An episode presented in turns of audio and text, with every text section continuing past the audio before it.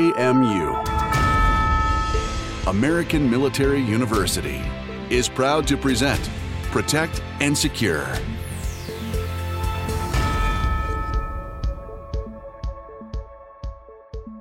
Welcome to the podcast. I'm your host, Wes O'Donnell. Today, we're going to talk about military skills in the commercial sector, specifically, how information superiority can give you a competitive advantage in the civilian world. My guest today is Colonel Lawrence Dietz. Lawrence, or as he prefers, Larry, is a nationally recognized expert in psychological warfare, cyber warfare, and information operations. Larry is a former military intelligence officer with the U.S. Army, my own branch, and was at one time the officer in charge of strategic intelligence with the 7th PSYOP Group, as well as the commander of the 12th PSYOP Battalion and deputy commander of the Combined Joint Information Campaign Task Force in Sarajevo, Bosnia. Larry was also an information operations officer with the United States Special Operations Command, and he is the author of the authoritative blog on psychological operations, the PSYOP Regimental Blog. Larry is also an adjunct faculty member teaching within the Intelligence Studies program right here at American Military University. Larry, it's great to have you on the podcast. Wes, thanks for the invitation. Appreciate it very much. Let's start our conversation by talking about information operations. Larry, can you define what IO is for our audience? Sure. To me, information operations is among the most interesting and military functional areas because it requires both hard and soft skills. While some of the skills require some kind of transitionary English to get into the commercial sector from military IO, others do not. I define IO as the fire control center, the targeting officer for all weapons that don't fire ammunition. This is the non kinetic weapons system. The J 39, or the IO officer, orchestrates all these non kinetic resources, things like psychological operations, jamming, electronic warfare, and cyber war. The military employs information operations to gain and maintain information superiority over the enemy. So, I could make a joke here about military intelligence, but I'm going to really resist the urge. but the military lives or dies on information. What would be the commercial equivalent of information superiority? Well, the commercial equivalent of information superiority is brand reputation, so that when I think of a beverage, I automatically think of something that appeals to me that that company has spent a lot of money. For example, Snoop Dogg. While I'm not a big fan of Corona beer, I happen to be somewhat of a fan of Snoop Dogg. And so Corona beer has now gotten information superiority in my mind when I think of beer on a beach. Yeah, you know what? That's fascinating to me because when you talk about branding, there are so many other ways to brand. You can co brand with another brand, you can have brand extensions, licensing. But you did mention early on hard skills and soft skills when talking about information operations. What did you mean by soft skills? Well, soft skills are the ability, for example, to interact with people. And so, if you were in a tactical military information support operations, acronymed MISO, M I S O, team, you would be expected to go as in a foreign location and interact with the local population. Now, if you're fortunate enough to have language skills, you'd be able to do that directly. Otherwise, you have to understand the soft skill of working through an interpreter. These kinds of soft skills are very difficult to teach the influence skill, the ability to work with an interpreter. If you work for a national, international corporation, I used to work for a Symantec Corporation, and I toured Asia on behalf of the company. I had to understand that when I spoke directly, I would look at who I'm talking to, but I would wait for the interpreter to translate, interpret what I had to say into the local language with the appropriate nuances. So, the ability to convince people, the ability to use an interpreter, Wes, those are what I mean by soft skills. It's one of those things you don't really think about that when you travel overseas and there is a language barrier, that you have to still maintain the advantage when it comes to negotiating or getting information from some of these other organizations, some of these other people. And then realizing that you have to be able to adapt and kind of pivot your military skills that you've learned over into these soft skills or these human skills out here in the civilian world. It's also true, Wes, that you have to go the other way too. So if you are an Army reservist, for example, like I was a career Army reservist, I brought to the military my commercial skills. So, a very real scenario is you are deployed to a place where you've never been, a foreign country, and you are part of the Information Operations uh, Working Group. And part of your job is to determine what TV stations, radio stations, and traditional publications, social media, of course, which of these make the most sense for the Combined Joint Task Force to work with. Now, if you, as a military type, go to the two, the intelligence officer, and ask them who owns the radio stations, the TV stations, they are going to be clueless.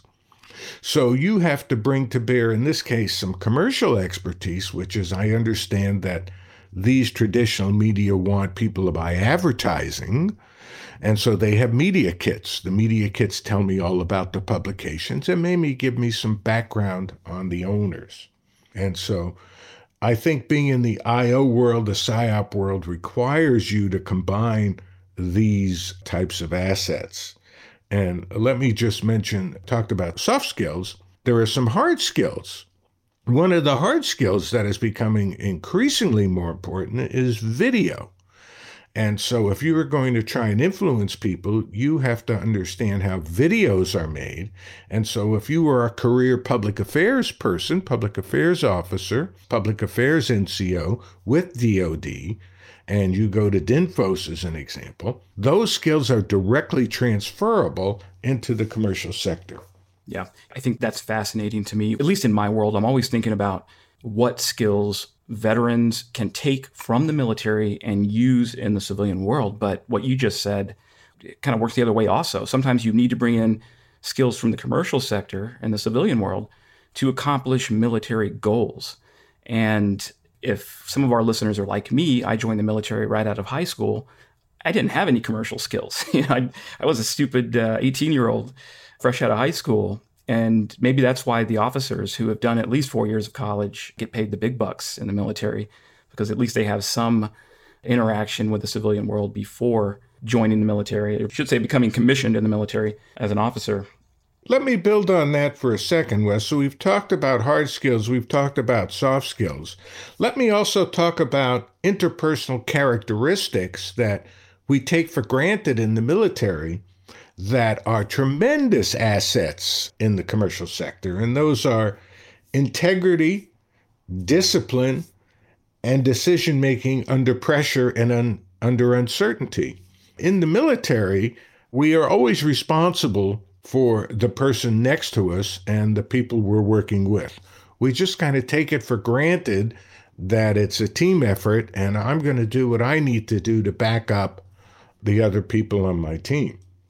I also know that I have to have the discipline to do those things that I may not really want to do, but they're part of the mission. Unfortunately, my personal background, I'm not a very athletic person. When I was growing up in Brooklyn, I was always the last kid to be selected for any kind of athletic endeavor. Fast forward, I'm a colonel and I'm on uh, a weekend with the 351st Civil Affairs Command, and the commanding general decides it'd be great fun to go rappelling. I hated that. I hated every minute of it. And so when the general said, Why did you do it? You didn't have to do it. I said, You know, sir, with all due respect, if you ask my troops to do something, I'm going to have to do it myself. I may not like it, but I have the discipline to do things I don't like. So in the commercial sector, for example, if you're a salesperson, one of the most difficult, most demanding, demeaning activities is cold calling, where you try and go from one person to the next person and try and get them interested in your product and service. That is very, very hard work. And there is an incredibly high level of rejection. And so having the discipline to go through things you don't like to do, but just move ahead, that's an incredibly big asset. And in today's workforce, it's my personal experience that any kind of discipline is stands makes you stand out above the crowd. Thirdly, in the military, we often make decisions under time pressure and in a climate of uncertainty. When you're in the commercial sector, you may be able to do that a lot better than your peers. And there are some fields of endeavor that require that. So, for example, if you are a trial attorney, you will be asked to present your client's case, and you may be faced with unexpected obstacles in the form of evidence presented by the other side. But having the military experience of decision making under pressure and under uncertainty, you'll be able to succeed where others will not. I absolutely love that. And when I was in the Air Force, there was this F 16 that was performing operations against the Islamic State over Iraq. And this F 16 suffered a fuel malfunction where he could only sustain 500 pounds of fuel at any given moment. And he was going to have to eject over ISIS controlled territory. Uh, I think it was back in 2015. So, what happened? The crew of a KC 135 tanker, essentially a flying gas tank, stepped up to the plate and performed aerial refueling every 15 minutes all the way back to base. Now, aerial refueling is already an endeavor that's filled with uh, risk and takes nerves of steel with these nerve wracking conditions. To do it every 15 minutes is the very definition of being able to keep that composure and keep that ability to make decisions under pressure and under uncertainty. Let me just go in another direction here. So, I spent a lot of time in high tech marketing. And so a typical organization will have a marketing function, a sales function, a public relations function, an analyst relations function, and a competitive and market intelligence function. In marketing, we tend to think of that in terms of advertising. We tend to think of that in terms of what does the product packaging look like? In the PSYOP world, there is an incredible amount of print and video products. So the skills you learn to make a leaflet, to make a poster, those things are all part of marketing. In terms of the tactical MISO, tactical PSYOP teams, going out into the countryside trying to get someone to believe what you're telling them, trying to stay out of the way of an operation, that's direct selling. That's salesmanship. Public relations is the ability to work with traditional and social media. Traditional social media. And there are various things that you do. You can write things that get to the media. You can tweet things that get to the media. You can post things on Facebook. And you can also speak to the media directly. If I put in a little pitch, one of the ways I've learned how to interact with the media, Wes, is I'm a public affairs volunteer with the Red Cross. Now, being a volunteer with the Red Cross is really a very good thing. And the Red Cross provides training and opportunity that you might not get elsewhere. And I have built on my military experience to go with a minimum amount of stuff to live in what the Red Cross refers to as a staff shelter we would refer to it as barracks in the olden days, and work in an environment where I've worked in several uh, wildfires where the smoke was just not really very pleasant. And I'm the person there representing the Red Cross talking to the media about what's happening in the various shelters and uh, what is the Red Cross doing to alleviate the suffering. And that kind of training is also available in the media. Once again, we talked about information superiority, and part of that is you know more about the other guy's information, how they get it, what they do with it, how they give it out than he does. And you were able to make better decisions because you are inside the loop of that. And so being an intelligence trained individual is also helpful in the commercial sector. There is, in fact, a uh, society, it used to be called the Society of Competitive Intelligence Professionals, acronym SCIP, S C I P, which was founded by a retired intelligence officer, in fact, I think a warrant officer. And many companies, particularly high tech companies, have pretty robust competitive intelligence efforts. And if you have been an intelligence person in the military, you have a leg up on those kinds of jobs as well. We're going to take a quick break. We've been speaking with Colonel Larry Dietz about information operations. We'll be right back.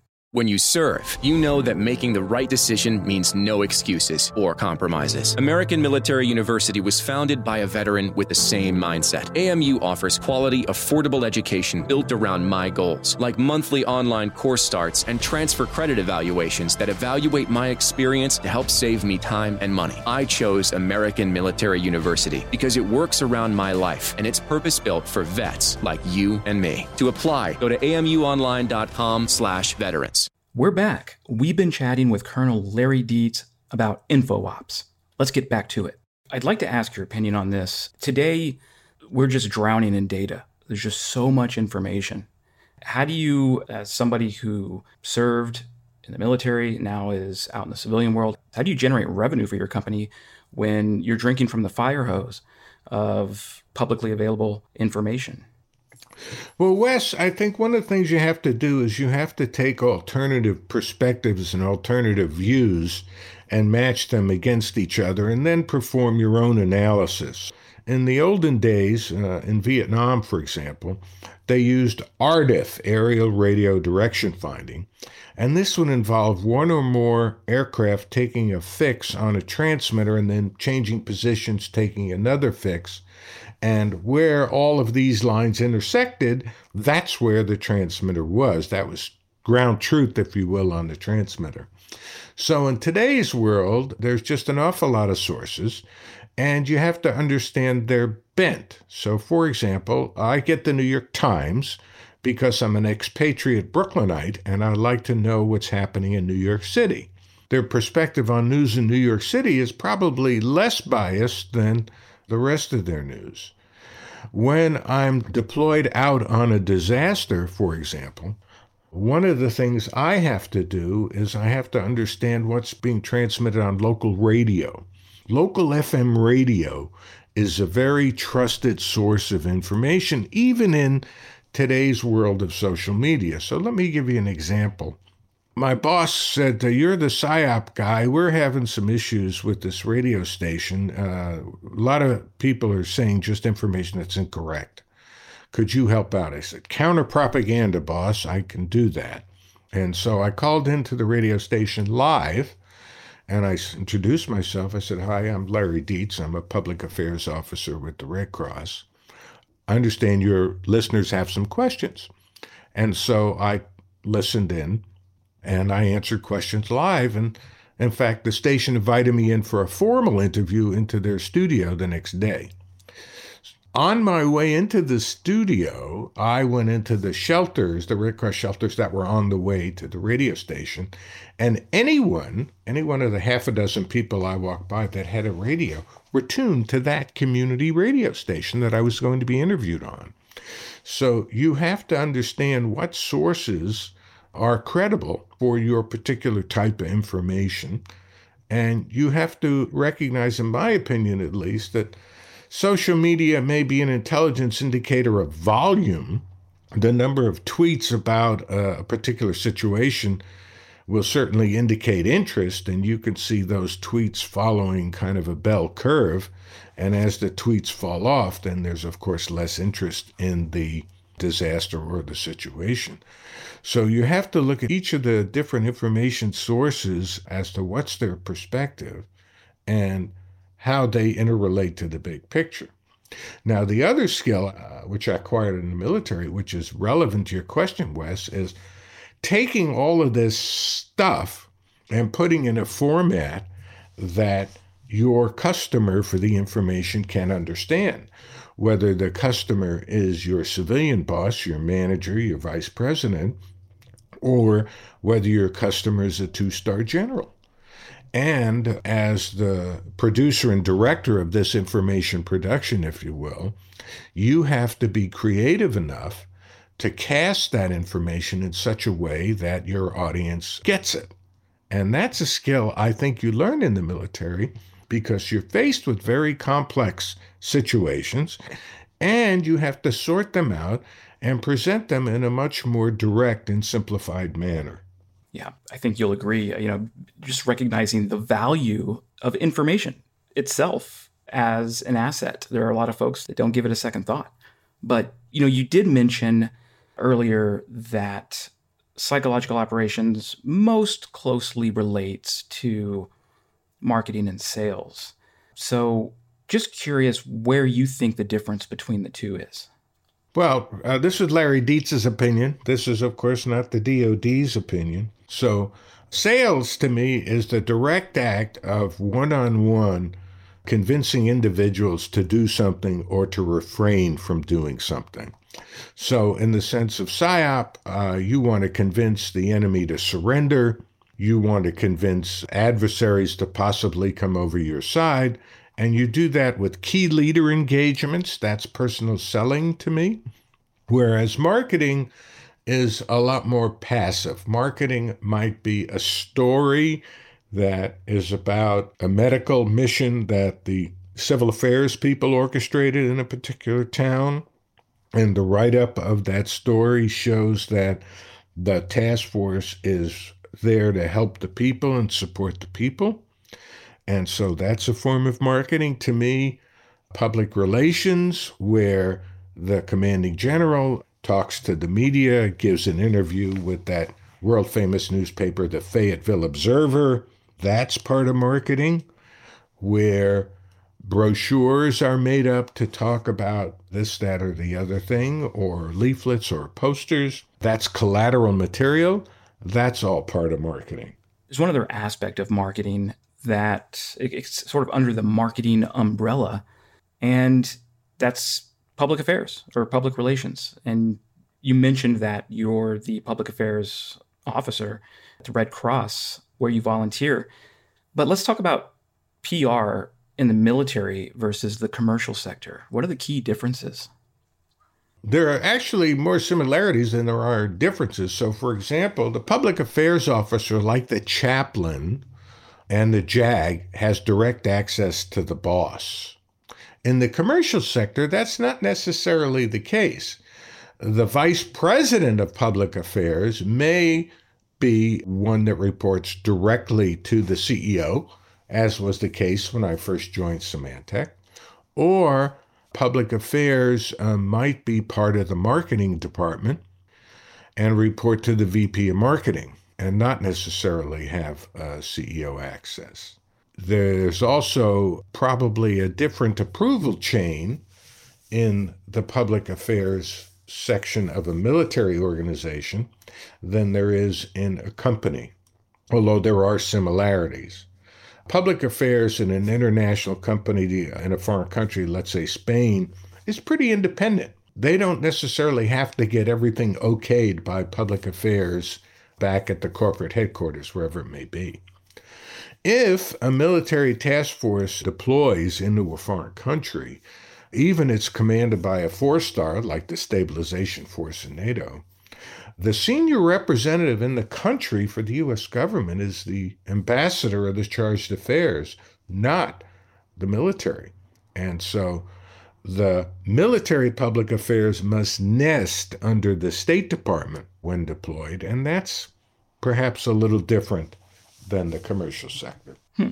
So, if we have a listener out there who's wanting to get into public affairs, but let's say they they were in the infantry or they their job in the military was the farthest thing from public affairs.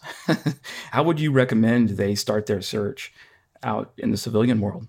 Well, let's assume for a moment they're discharged with the thanks of a grateful nation. You've got a GI Bill or equivalent today. You can certainly take courses. The local community college is not a bad place. You can volunteer for nonprofit organizations where you will work under the supervision and work with more experienced public affairs people and learn it there while serving your community, which is something military people like to do.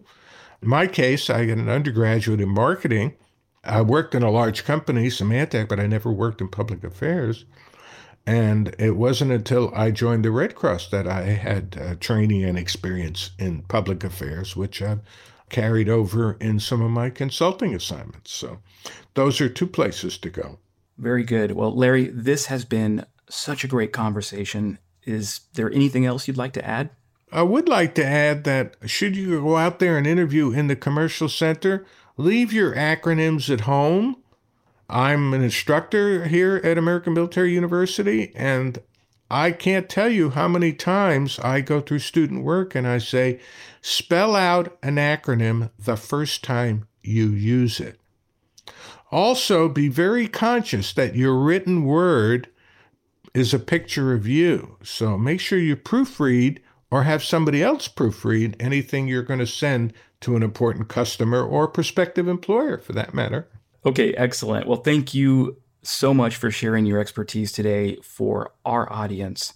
And to our listeners, thank you for joining us. As always, stay frosty. For more information about our university, visit us at amuonline.com. Thank you for listening. AMU, American Military University